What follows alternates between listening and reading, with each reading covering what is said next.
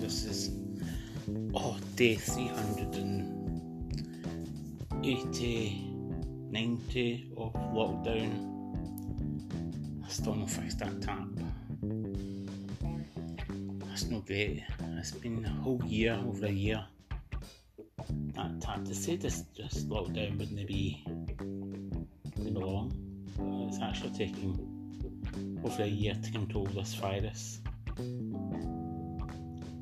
stuck in this house yourself.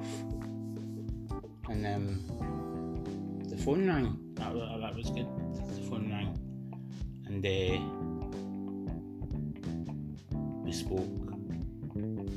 And um, it was a scam. They really, you know, wanted to know far too much. I spoke to him anyway, you know, because there, there was a nice wee sort of boy that what can I say? He just wanted to talk away. Um, try to get my bank details, but I was like, no, I'm not giving you my bank details, but I will talk to you. He sounds like a nice wee boy, so we had a wee chat. Um, told me that my windows, uh, my, told me my windows on the were, were, were needing fixed.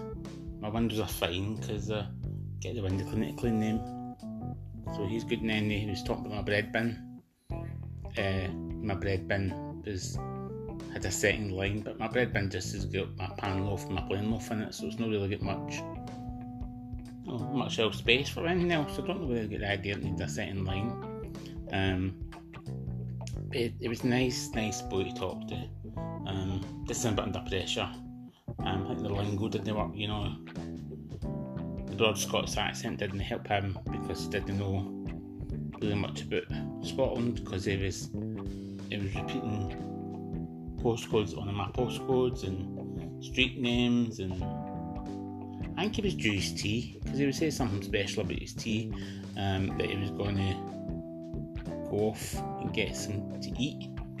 Uh, but I don't know where or you know where, he was from or what he was doing. But he did, you know, chit chat is good. You know, that's if you hear yourself and all I've got is that dripping tap my washing machine's on. It's about Groundhog Day every day. So having somebody to talk to on the phone was really good, um, but I wasn't giving my bank details. Didn't feel right giving somebody you don't know your sort of code and account number because he was a scammer, and I knew he was a scammer when he, when he was talking. But I needed somebody to speak to because over 300 days locked in this house wasn't good for me at all, one wee bit.